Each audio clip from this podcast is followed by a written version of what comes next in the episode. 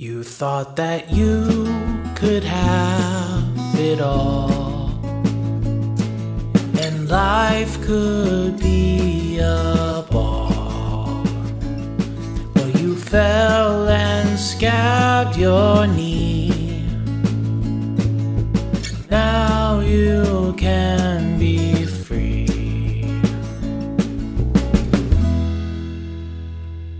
Hello, this is Derek, the recovering CEO. Today is January 15th, and uh, finally back recording a podcast. I'm doing this because, well, I haven't recorded in a while. People have been asking for my podcasts, and I miss my listeners. Uh, so today we're going to talk about a vision for you. It is 2022.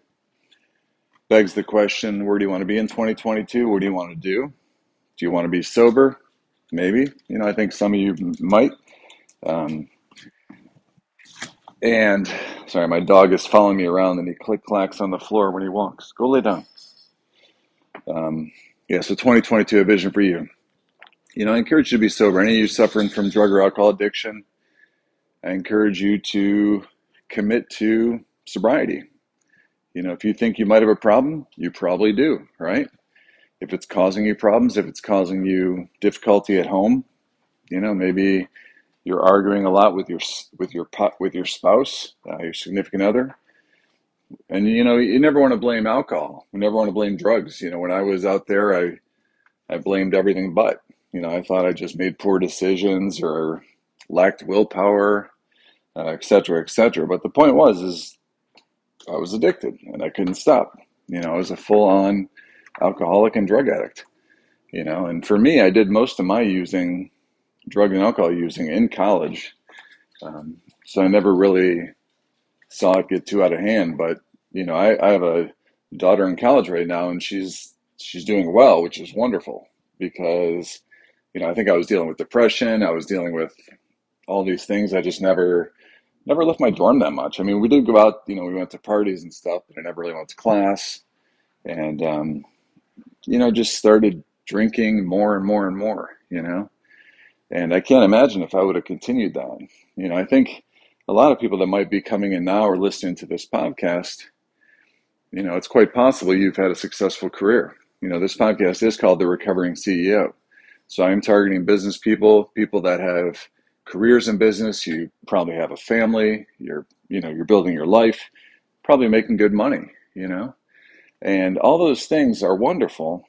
Uh, trouble is, is that they also open more doors to um, using addiction to kind of ease my pain, you know. And when I have money, I feel like I can spend money on what I want and spend money on things that's going to make me feel better, you know. So it takes me away from the real connection of connecting with people and pushes me towards more of a fake connection, which is using, you know, any type of uh, out, thing outside of myself that will numb my pain and kind of let me check out and just let me zone out. You know, uh, I've been watching this show Euphoria on HBO, and you know, it shows pretty accurately. You know, all the people in there, they just they get they all get high in different ways. You know, they all have things. You know, and a lot of them are very successful. You know, in living their life, but then all of a sudden there's a tap on your shoulder and that tap on the shoulder might be saying, "Hey, you know what?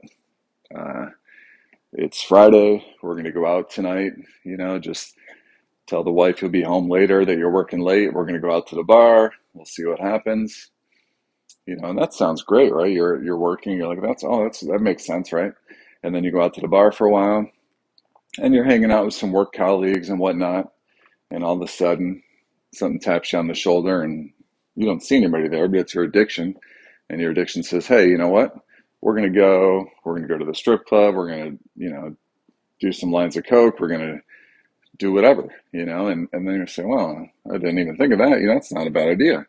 And because you're partially drunk, um, you think it's a great idea. Next thing you know, you're rallying the troops and going off to the next adventure, spending more money than you wanted, getting way more drunk than you wanted, doing things that um, you weren't proud of, you know, and you come home hungover and you're in a mess, you know, and uh, you know, and the next morning you have to deal with it, right? maybe you didn't get caught. Maybe you didn't get caught by the cops. Maybe your wife doesn't notice. Although uh, my friend always says the wife always finds a piece of glitter on you somewhere. if you ever go to a strip club, she'll find a piece of glitter somewhere on you. So, uh, but you know, maybe you get away with it, right? You take a shower, you throw your clothes in the hamper, nobody's going to notice, you know, that they reek of cigarettes and booze and whatever else went on. Um, you know, but the feeling isn't good, right? You know, you wake up, see your kids around the breakfast table, you know, eating donuts. You're not the same dad, you know. Um, you're not the same person because you probably feel like shit from your behavior the night before. And uh, I don't know if that's ever happened to you. You know, it's happened to me. And uh, feeling bad about myself is not good, you know. And I could think I'm a good father or whatnot, but if I am allowing addiction to get in the way of my relationship with my kids, my family, um, allowing addiction really to get in the way of my work, you know, because feeling good about myself, feeling confident helps me at work, you know. Um, you know, I know something I struggle with even today, right? And I've been sober 25 years uh, from drugs and alcohol, but even today, when I'm at work, you know, I'll be working and trying to get work done, and my addict, uh, whatever you might call it, will tap me on the shoulder and say, "Hey, you don't need to do this work. You know, why don't we just uh, surf on the internet for a little bit? You know, why don't we surf on Instagram or Facebook and see what's going on?" Um, and it's just, it's always something, you know, or it says, "Hey, Derek." Um, you know, you, you deserve something. Why don't you uh, buy yourself you know, tickets to the Final Four, right? That's coming up. You like basketball, you like Michigan State. Why don't you just see if there's any tickets out there, you know? Or it's, why don't you go look at the new Ford Bronco and see what's going on there, right? That's a pretty great car. See if you can find one. Um, or I often search for motorhomes, right? I don't really need a motorhome, but I'll search for it and I'll spend a good hour. Yeah, and I'll you know I'll, I'll search for motorhomes and spend a good hour or so watching reviews reading about motorhomes, um, looking at price listings. I mean, it's just crazy, right? I don't have $150,000 to spend on a motorhome. So that's an example of activities that don't really help me, right? It's an example of checking out. I'm really good at checking out. You know, I think it's because I spent a lot of my life kind of checked out, right?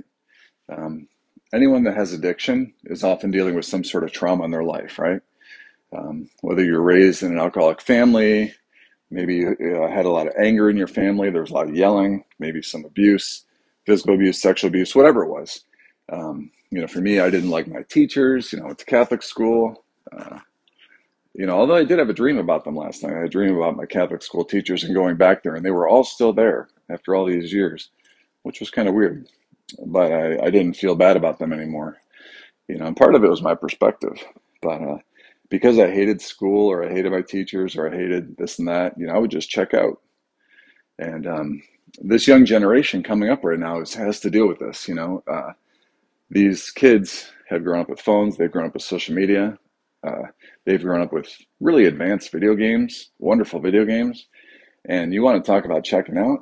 You know, you can go play Madden for hours. Um, is that checking out? Is it connecting? Mm, it's a little bit of both. But the point is, uh, video game addiction is a real thing. You know, uh, on that show I watch, Euphoria, they talk about all the all the kids, all the high school kids, they all watch porn. Shocking? Maybe. I don't know. You know, do they all watch porn? Maybe. It's certainly available. You know, unless you lock down their computers and their phones, they can do whatever they want. So they said they all watch it. And it's that's a scary prospect, you know. And the thing is with pornography, it's it's very addictive, you know. So you watch it, it gives you a hit, right? Endorphins, very exciting. Oh, look at this, um, and eventually you want to watch it more, you know. And uh, it's just a slippery slope. You know, it's a slippery slope. It's a, it's scary, and you know the desire of every addict or alcoholic is to control and enjoy whatever addiction they have, right? So I want to control and enjoy my shopping addiction. I don't want to go bankrupt. I don't want to lose my house. I don't want to lose my family. I don't want my significant other to realize how bad it is because they'll have me stop. So I try and control and enjoy it, right? I don't want to uh, stop looking at porn, right? Because I enjoy it. Doesn't hurt anybody. I'm, I'm not even hurting myself. This is normal. This is regular. You know, these kids are really empowered. You know, they, they feel empowered with all this stuff. They feel like they can do it. And human beings have a right to express themselves sexually, and it's no big deal. The point is, is it's kind of warping their brains, right? Honestly, it really is. Um, video games do the same thing. Gambling, right? If you try gambling a few times, there's probably a lot of people listening to this podcast that like to gamble. And sure, it makes watching sports more exciting, right? You watch a sports game when you have money on it, much more exciting, right? So when your bet hits and you win, you're going to spike off the charts, right? With with endorphins, adrenaline, dopamine, you know, all those chemicals. Um, it's going to feel great, super great, so great that it's going to make you want to do it again, right? And if you lose your bet, it's going to feel like shit, right? So you're going to feel bad, really bad. You lost money, you failed, you made a stupid bet, it was a stupid thing. How are you going to pay it? Right? And then what? Do you double down? You know, do you bet again on the late game? Do you bet on Monday night? Um, it's a slippery slope, you know, and the highs, the highs will always be there. And that's, that's that tapping on the shoulder. Like, Hey man, do you remember that time when you won that bet and you got so freaking high and it felt so good and you had that money and you were able to take the family out and this and that? Don't you want to be a winner like that? Let's do it again. You know, let's do it again, man. Or hey, we're gonna go out tonight. We're gonna just have a few beers, you know, to be all safe, you know, but yet the people you know you're going out with are really not the best friends, you know, and you know it's gonna get crazy and you know you might regret what you do, you know, all these things.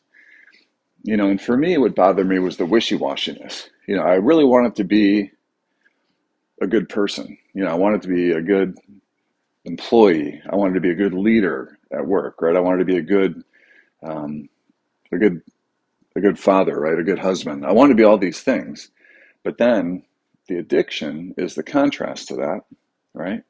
It takes me away from that, and it really hinders me. Even though I think it's not hurting people, it, it hinders me.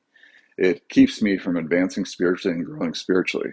Uh, keeps me from evolving, right? Our addictions kind of keep us stuck in our place um, and eventually, if I don't stop my addictive behavior, it will kill me. That's just how it is. It's just what it is, you know? So I'm not sure why you're listening to this podcast. Maybe you feel like you have a problem, right? Maybe you don't have someone to talk to about it. Um, I'm glad you listen. I'm going to put out episodes like this where I'm just going to kind of try and help you see things. I'm going to try and give you some motivation. We're going to talk about you know the promises and the experience, strength, and hope of this program and how it could change your life. I'm going to share my personal experiences.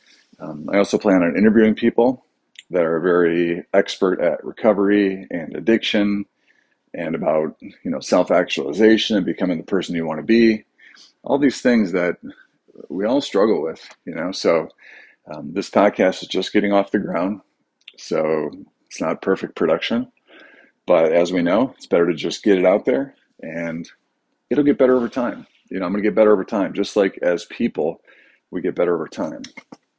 So I'm going to read something for you because I really like this. This is called A Vision for You. And when we started this podcast, I said I was going to be about a vision for you, right? I want to paint a vision for you of sobriety. So this is from uh, the AA Big Book. And I always encourage anyone to go to AA. You know, uh, my podcast is not AA. it is about recovery. I'm the recovering CEO. Uh, but there's always 12 step programs out there in your community online. Uh, there's 12 step program for pretty much every addiction you could ever have. Okay. But this is from page 164 of the AA Big Book A Vision for You. We realize we know only a little. God will constantly disclose more to you and to us. Ask Him in your morning meditation what you can do each day for the man who is still sick the answers will come if your own house is in order. But obviously, you cannot transmit something you haven't got. See to it that your relationship with Him is right, and great events will come to pass for you and countless others. This is the great fact for us. Abandon yourself to God as you understand God. Admit your faults to Him and to your fellows. Clear away the wreckage of your past. Give freely what you find and join us. We shall be with you in the fellowship of the Spirit and you will surely meet some of us as you trudge the road of happy destiny. May God bless you and keep you. Until then. Yeah, I like that. Um, this was actually written. It's at the end. The end of the uh, first 164 pages of the Big Book is the original text, which was written by Bill W. way back in like 1939. And back then, when AA was just starting out, there was only a few meetings, you know, and there was, you know, started out in Akron, moved to New York City, started to spread throughout the East, and then obviously throughout the world. Um, but when they wrote the Big Book, they wrote this uh, because right before this, you know, people said, "Well, what if we don't? What if we don't see you?"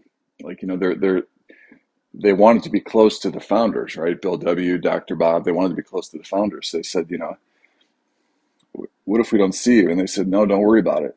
You know, um, we shall be with you in the fellowship of the Spirit, and you will surely meet some of us as you trudge the road of happy destiny.